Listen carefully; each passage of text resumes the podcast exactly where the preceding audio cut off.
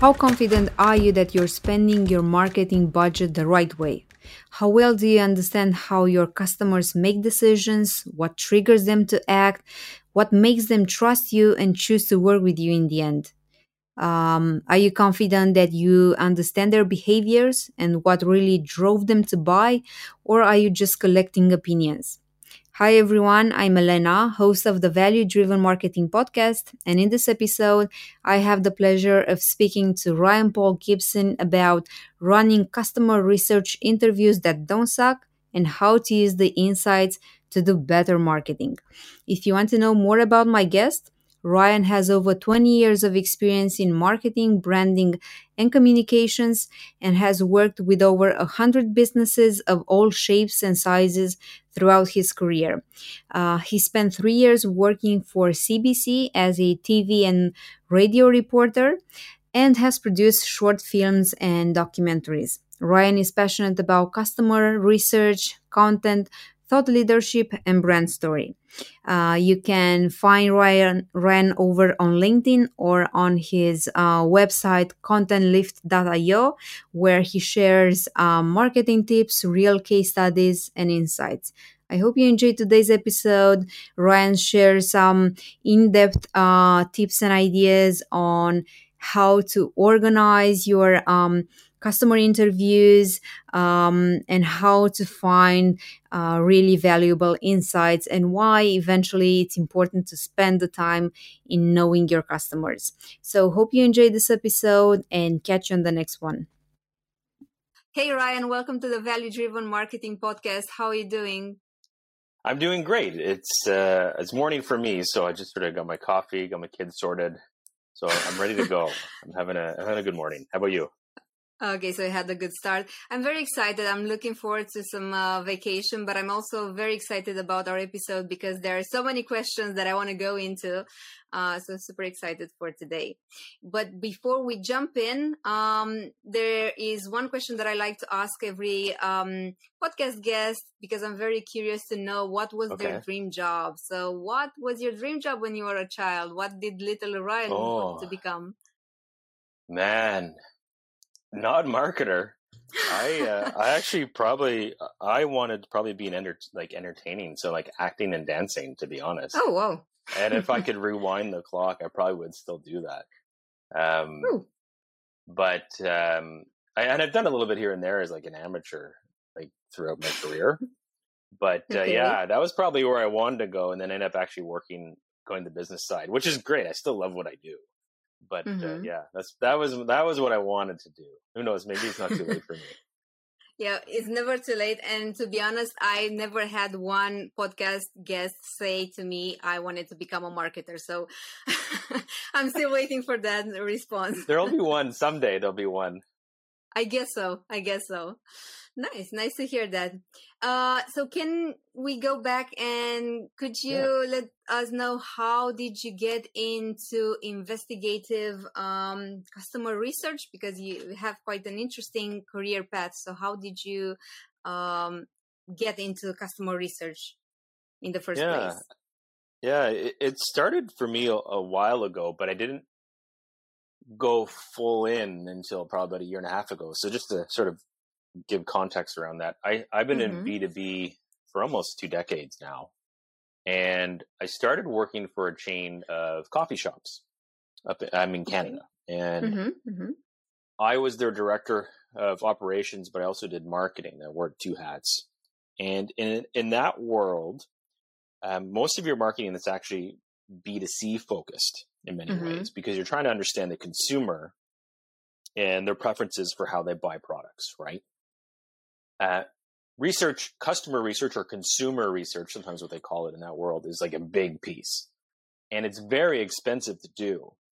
Mm-hmm. We were a small, scrappy chain of restaurants. We didn't have, we had like no money. So I went and did them myself. And that's how really how I started. So I'd go and do um, you know surveys of customers i do person on the street interviews is what they call them so when you're like in the environment i do observational work so i'd okay. sit down and watch how people buy and how the the queue would move and i'd even go into the lines of competitors and I'd start talking to their customers and I pretend I was a customer and people thought I was crazy. But I just needed to understand why they were choosing the places they were. Why are they choosing to spend my money here but not here? And that was the, really the catalyst. And I just carried that throughout my career. And but I think where I really got strong at it was I actually I took a detour from marketing. I became a reporter for three years. Mm-hmm. Um, because uh, I thought maybe I'll make a change and I'll try this and it was great. It ended up going back to marketing because I, I enjoyed that much more. But it was a great place to learn the art of investigative interviews because uh, I did do some of that work, and it's different than how a marketer might talk to someone about you know if they're gathering content ideas or copy ideas or just trying to understand some basics about the customer for a case study. Mm-hmm, mm-hmm. They're similar, but there's a very difference in the rigor and how you approach it. Because what I, I don't necessarily care about uh, their opinion around the product. I'm trying to understand the sequ- sequence of events that occurred within a certain part of how they use a product or how they bought the product, right? With as little bias as possible. And that's a lot of what reporters do. Even lawyers or detectives will tell you it's a very similar process. So I carry that throughout my marketing career, and that's all I did. So either when when I was running marketing teams or now as ContentLift I do it for other companies, that's all I do. All I do is I use uh, interviews for what they call primary customer research. That was a long answer, but it gives I think gives you a sense of like how I got here. Mm-hmm, mm-hmm. And you you mentioned there's a difference in rigor. You know, when you're talking to yeah. a client just to find out what sort of content they, they would need, and when you're talking to a client to identify behaviors and what triggers mm-hmm. them to buy. So, can you detail a bit more on that? Yeah, like like I said, it's similar, right? Mm-hmm. But for what I, I, think, maybe even to take a, a, step before that, there's different types of research um, interviews or research objectives. Sometimes it's you know churn. If someone's left you, if you're a software company and you have a monthly subscription, it could be a win loss interview. It could be a UI UX. You know how they use the product. There's all sorts of things you're trying to understand. What I care about, uh, or what I primarily focus on, is research for marketing specifically up just until the sale closes. I don't necessarily care about um, what happens after they become a customer. It's still important, but it's not my focus. Mm-hmm, so, mm-hmm. how I go through that is I just try to find the steps and actions they took from them identifying, ooh, this this is a problem. This thing's no good, right? Like within the business, there's something that's happening that's causing them not to meet their goals. or some type of friction. And then what was the entire process they went through until they actually decide, okay, here's here's my credit card, or you know, here you're it, you're the vendor of choice, and let, let's get going. Sometimes that's weeks, sometimes that's months. I've seen it as long as two or three years. Well, what's mm-hmm. happening in that part, right? And asking them, you know, um, to sort of talk about their opinions through that process don't really help you uh, because one, they may not remember everything. 2 mm-hmm. they might not give you exactly everything you need what I care about more is uncovering all the steps that happen. And there's a way to do that uh, when you're interviewing people that rather than just ask them directly, because that's what we often do, especially product marketing managers. Sometimes we talk about like, why did you buy it? Oh, we needed that tool. Great. Check, check the mm-hmm. list. Well, that's not necessarily why they bought it. What was happening in their business? There's all sorts of things that are happening. And that is where marketing starts to live and breathe. So I hope that answered the question. Yeah, yeah, it does. And it actually brings me to another question. Uh, I just want to give some uh, more context. So you have your website yeah. and you have a very um, extensive case study in there, which yeah. I want to say, I think that's what good content marketing should be like because I was really I was reading it and it was very easy to read. It was a pleasant experience and you detailed you. everything that you did and I didn't feel for a second that you were trying to sell anything or that you had like a hidden agenda. So that was amazing. And I do want to quote you. You say there, I try not to gather personal opinions but behaviors. Um, yeah and I want to understand actions buyers took from identifying a pro- problem right to the actual purchase. So, how do you make the difference between uh, opinions and behaviors? How do you, you know, pinpoint which is which? Yeah. So, let me give you an example of how I might do this. Right. Mm-hmm. So, I if I um, if I'm talking to you and say you're a buyer for the first time, what I will do is a few things. So the first one is I will ask you, okay, I don't want to start when we um, uh, uh, when you bought the thing, right, or that sales conversation. I want to start a conversation way back in the past, wherever that was, to when you first identified there was an issue. Mm-hmm. And um, I mentioned that just a few minutes ago. And then what I'll do is they'll say, okay, um, they'll walk me through what was happening in the business or walk me through what you found. Like, what was a, the triggering catalyst there? So they might explain, oh, you know, we were running at it. Let's take a CRM, like, you know, HubSpot or Salesforce or Pipedrive. They might say, oh, we're using spreadsheets mm-hmm. to manage all our contacts. Oh, it was, and we were up to like 400, 500 customers. It was, it was just, it become a nightmare. So we needed to find something. Great. What did you do next when you found that problem? You said you had that thought. You talked to some, like, did you talk to someone on the team? Did you research? Like, what was the next action you took? And they're like, oh, okay, well, yeah, I talked to our uh, sales VP and I explained to them what we need to do or what the challenge is. Great. What did you do next? And I just sort of take them through that uh, sequence of events. And it sounds almost like trite or silly. But when I, I just want to find that path they took, sometimes mm-hmm. customer success people will call this a path to purchase. Like, mm-hmm. what were the steps they took? And then what I also do is I'll mark the timeline. So if they say, oh, yeah, we were using spreadsheets to manage all our contacts. Great. When was this? Oh, this was uh, 2019 October. Great and then we start going through the timeline and then they make it to another um, make it to like a significant event and they'll say you know what i went to this um, um, online thing it was sponsored by pipedrive I'm giving them this whole shout here i don't even use them but it's like, and then i went and googled them and started looking through their case studies great when was that well that was march of 2020 uh, okay great why did it take you so long to look for some a solution? What was happening? Because mm-hmm. that's like a few months before they even start looking for something, you know, aggressively, yep. or they find something they like. Why didn't you find anything you liked in between that? What was happening? Right. So those are the things I want to understand. It's because we don't just wake up and buy a thing in B2B. There's like a sequence mm-hmm. of events or tipping of the scales, or there's all these things that impacted the decision way before they even reach out to a sales team or look at a website or ask for a demo or what have you that's what I mean. Like, I don't care about did you like it? You know, how did it help? I don't care about that. I want them to explain to me their business model and their problems, and then how they went about finding the solution. That's the distinction for me, you know, okay. between opinions and actions. Mm-hmm, mm-hmm yeah that's that's very clear like yeah sounds super super interesting and it sounds like there's an entire process that goes into preparing for a customer interview so could you oh, yeah. uh, could you try and outline let's say what is your process for preparing such an interview with a customer yeah i mean maybe it's not as in depth like i sort of reacted like it's this huge huge thing it's more just you the work is understanding with your team what you want to know. Mm-hmm, mm-hmm. There's you are going to be talking to someone. If say you use an interview as part of your your research foundation, because there's other things you're going to do. Like there's your there's surveys for scale. You know, your CRM will have great data, right? Like there's also things you're going to put together as a holistic puzzle. But interviews are a great foundational piece, in my humble opinion. So say you're going to go out and do that well, you want to talk with the team about like what's important to know at this point for the business or what based on what we want to achieve. Mm-hmm, because mm-hmm. if you only talk with someone for 45 minutes, maybe, maybe an hour, I usually say I recommend half an hour to 45 minutes. That goes by so fast. Like you would understand it, Elena, because you talk to people in the context of what you're talking right now, which is, you know, you know, half an hour to 45 minutes goes fast. It if you've never done this work before, you don't, you don't realize how fast it goes. And people humans meander with their answers. They go all over the place, and not because they're not trying to be helpful. They think they're being helpful because of that.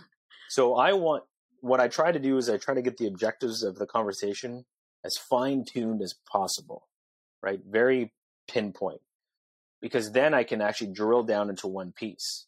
Because you could spend half an hour, forty minutes just talking on a sales co- analyzing a sales call or a sales motion. Mm-hmm, you know, mm-hmm. what did we do well in that sales call? What sales is a process? What did we not do well? What are we missing? What do we have? Like you can go one conversation can spend that whole time. But there's so many other things that we um how, how many there's so many ways we interact with customers and buyers. So that's the big part. What do you want to know? and then I prep out my questions and my line of questioning, and then I'll go do some research on the company and the person I'm going to be interviewing. Once I once they get booked, because sometimes it could take.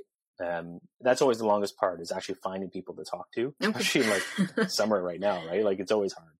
So once I get someone, I'll go and I'll read about their position, I'll look at their history, find any public anything public I can find about them about how they approach their work. I'll read that. Okay. And then that's what preps me for the interview. Yeah. Mm-hmm, mm-hmm. And I think I remember you mentioning that you would prefer to have like a list of questions, but wouldn't necessarily want to stick to it. Uh, I hope yeah, I'm saying that. Absolutely. Mm-hmm. Yeah, like I say, theme, question, I say themes and topics over questions. Okay.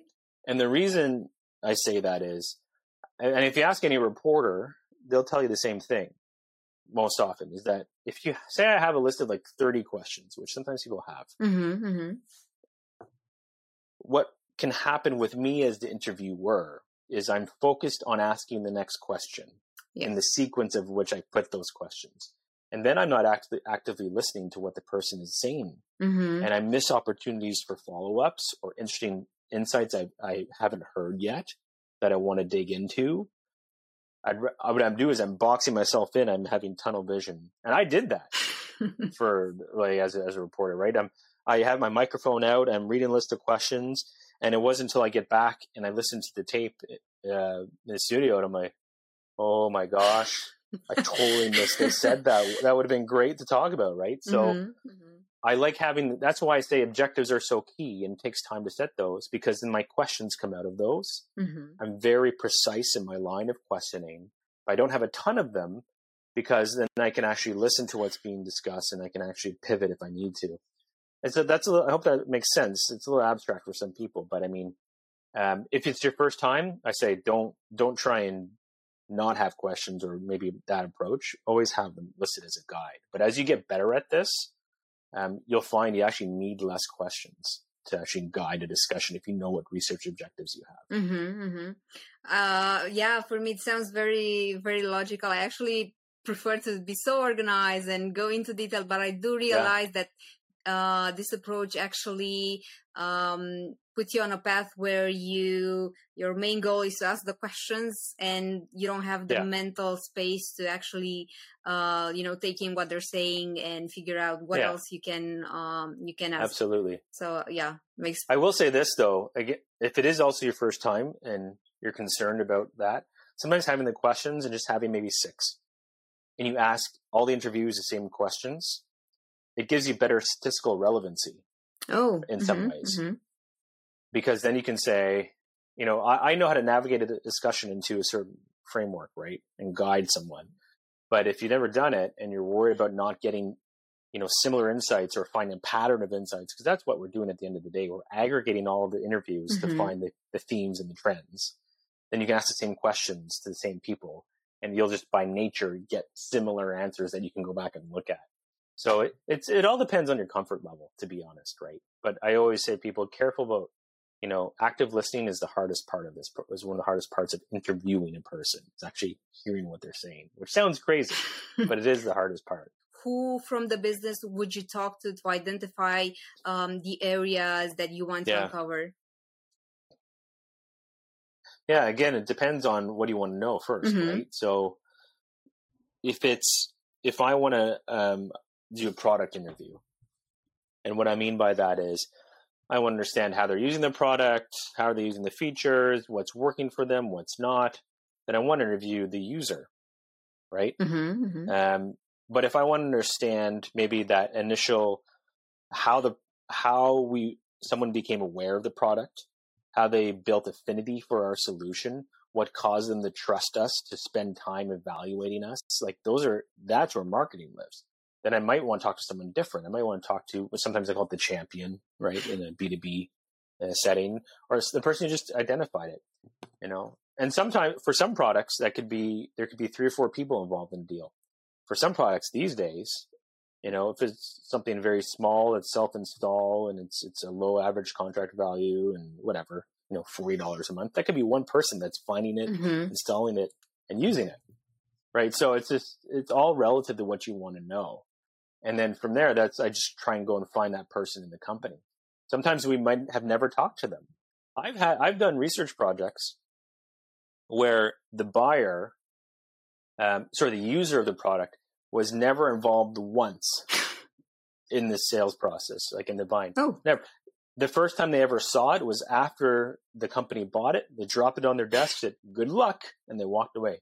That person w- had no input into the process of them buying that thing, mm-hmm. and now they have to use it. So we've never talked to this person or this company had never rarely talked to their users. So, you know, it, it you have to understand what do I want to know, and that defines who I go and talk to. Mm-hmm, mm-hmm. Um, and you, you spoke about the length of the interview, like the ideal length. Um, would you say there's an a sweet spot for how many interviews you should have just to be able to kind of uncover some uh, trends, some patterns? Yeah. It's funny. I was I actually posted about this a few weeks ago because I was I was curious to understand if people had done research on sample sizes. Okay. and they had because what i do is something called primary qualitative research that's what they call in like academic circles or academia Mm-hmm. so there's a few studies that were done to say what is like the best number of people to talk to and on average it's usually between 12 and 15 Oh. for one research objective right or sort of which doesn't sound like a lot but what happens is um, if anyone knows like statistical modeling and like bell curves and how they're used, like once you'll start to collect a significant number of insights after about 10 to 12 interviews. And then after about that 12 to 15th interview, the amount of new things you're learning drop off dramatically. Mm-hmm, mm-hmm. So in essence, you're just hearing the same things over and over again. It might be different words. The subtext might be different. Like they might describe the nuance of the thing differently, but at its heart, they're saying the same thing. So that is sort of the sweet spot is or that 12 to 15 where you're just not learning anything new. And that's where some people struggle with it because they think, well, if you only talk to 12 to 15 customers, but I have thousands of customers, Mm-hmm, mm-hmm. how can I possibly find insights? Well, that's comes to understanding like how do you start start it off, right? If I because you asked like who do you interview? Well, you want to interview first. You said your research object, research objective, and then you figure out okay, which of my segments do I want to talk to, and who's the person? I'm trying to compare as apples to apples as possible Mm. and get that done ahead of time, rather than just like randomly finding people to talk to. Because a startup, let's just say it's a director of marketing at a startup versus a director of marketing at a 2,000 person company, and one saw the startup software and the, the 2,000 person company is like construction. Their jobs are probably very different Mm-hmm, mm-hmm. right, as directors of marketing. So you want to compare apples to apples as best as possible, right? So 12 to 15 is great. Even for some things that are very simple by nature in the either by the product or service, like the buying cycles are short, the product's not complex, you probably get even get away with 8 to 12. So it's all a matter of the rule of thumb is once you start seeing the same thing, hearing the same answers Mhm. over and over again, you're probably done. Mm-hmm, mm-hmm. Yeah, I think that's that's a good rule. I, I mean, it can things can differ from business to business, but I think that's a that's a good rule to to live by. And I think twelve to fifteen actually sounds like a lot like marketers that I'm talking to. Sometimes they would be speaking to one or two customers because what I hear, and I I'm not sure if this is your experience, but what I'm hearing is, oh, but we know our clients very well. We listen into sales calls. Uh, why should Yeah. we go one step further? Yeah. And maybe i'm curious to learn what would you say to, to marketers who feel that they know their customers really well and they don't need to um to talk to them anymore because you know they're listening to sales calls or they can go online and maybe i don't know follow Yeah. people on linkedin or see activity on quora or on reddit what would you say to them I think they know part of it, but I think they're wrong if they think they know all of it. mm-hmm. And the reason I say that is, let's just isolate the sales calls. Mm-hmm. So think of how is how a buying journey works. Sales is the end. Yeah. Of that of that relationship, right? I mentioned before. Sometimes I've talked to people that it's been their buying process, or they are product aware of something, so or solution aware of something they wanted for three years until they bought. that's a long time Right? Like that's a long time. Why? You're not going to figure find out why that person waited three years on through Google right? This is not going to happen. Now, Um, and also, when you're what you're referring to is like secondary qualitative research. When you go into like you know social media, private communities, forums, reviews, all that stuff's really good. Don't get me wrong, that stuff's great, and it's a good place to start. Mm-hmm. Mm-hmm. But you still won't understand necessarily from sales calls, which is just sort of that end part. When there's like so much happening, um, you know, especially because a sales call is about trying to get a deal mm. Done. It's not necessarily about understanding marketing nuances because a salesperson is not a marketer, so they're not going to ask questions that will help inform a market go to market strategy. They might ask one or two, but a marketer will be able to dig deeper there. So that sales call is limited in what you're going to understand. And that periphery of the internet is also very limited because it's just a quick snapshot. You won't understand why, like what's motivating mm. them, what's driving the decision process, how did they interact with other people in the, in the company, how did they like what made them trust us, right?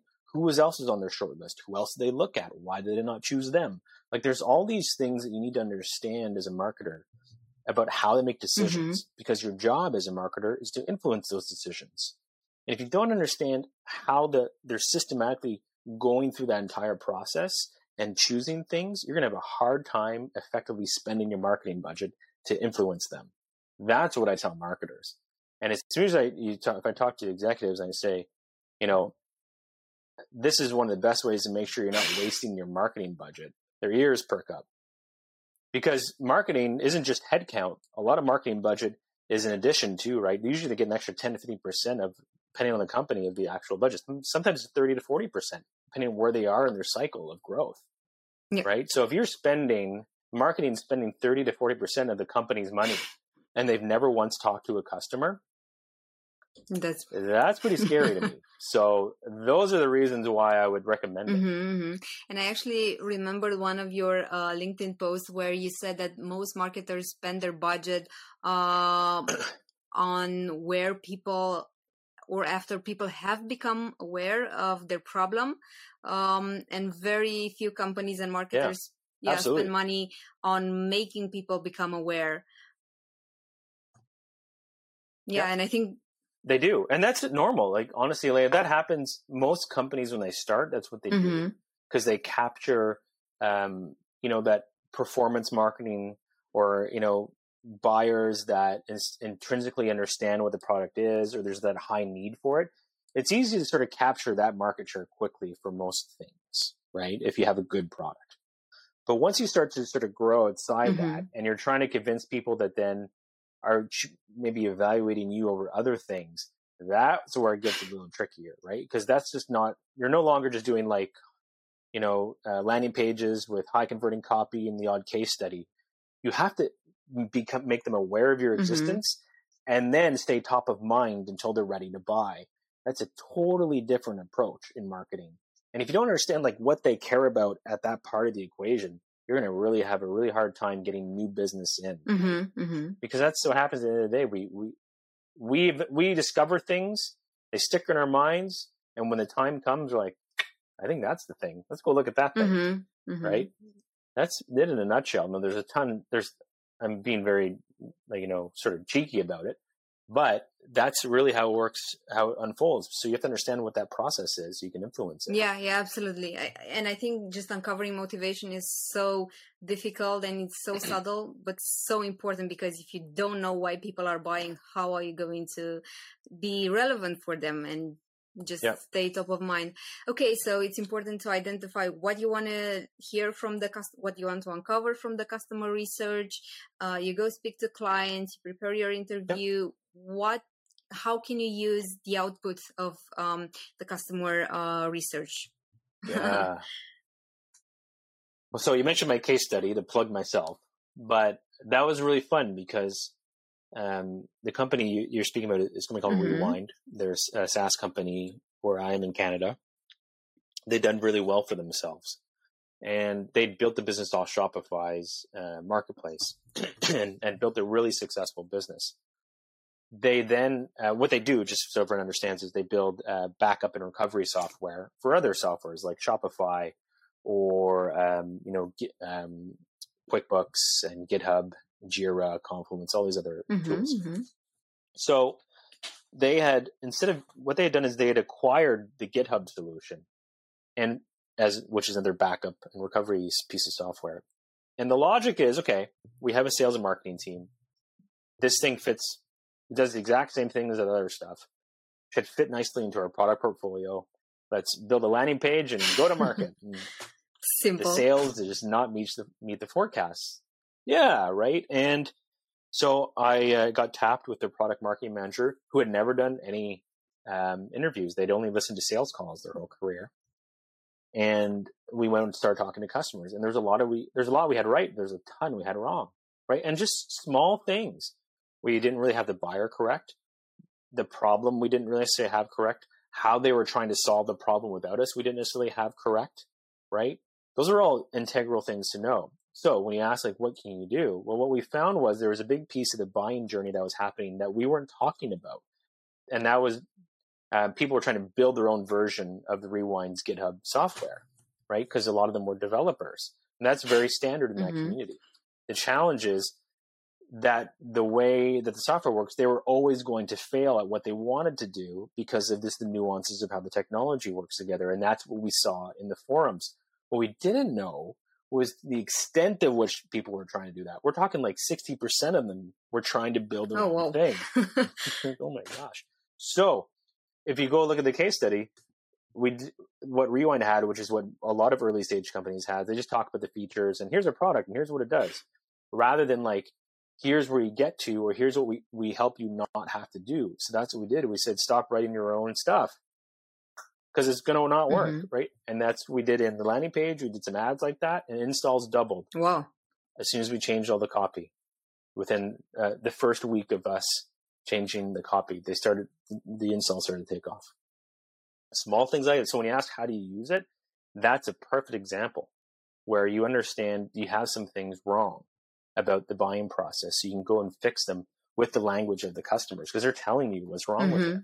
You just have to figure out how to get mm-hmm, it out of them. Mm-hmm.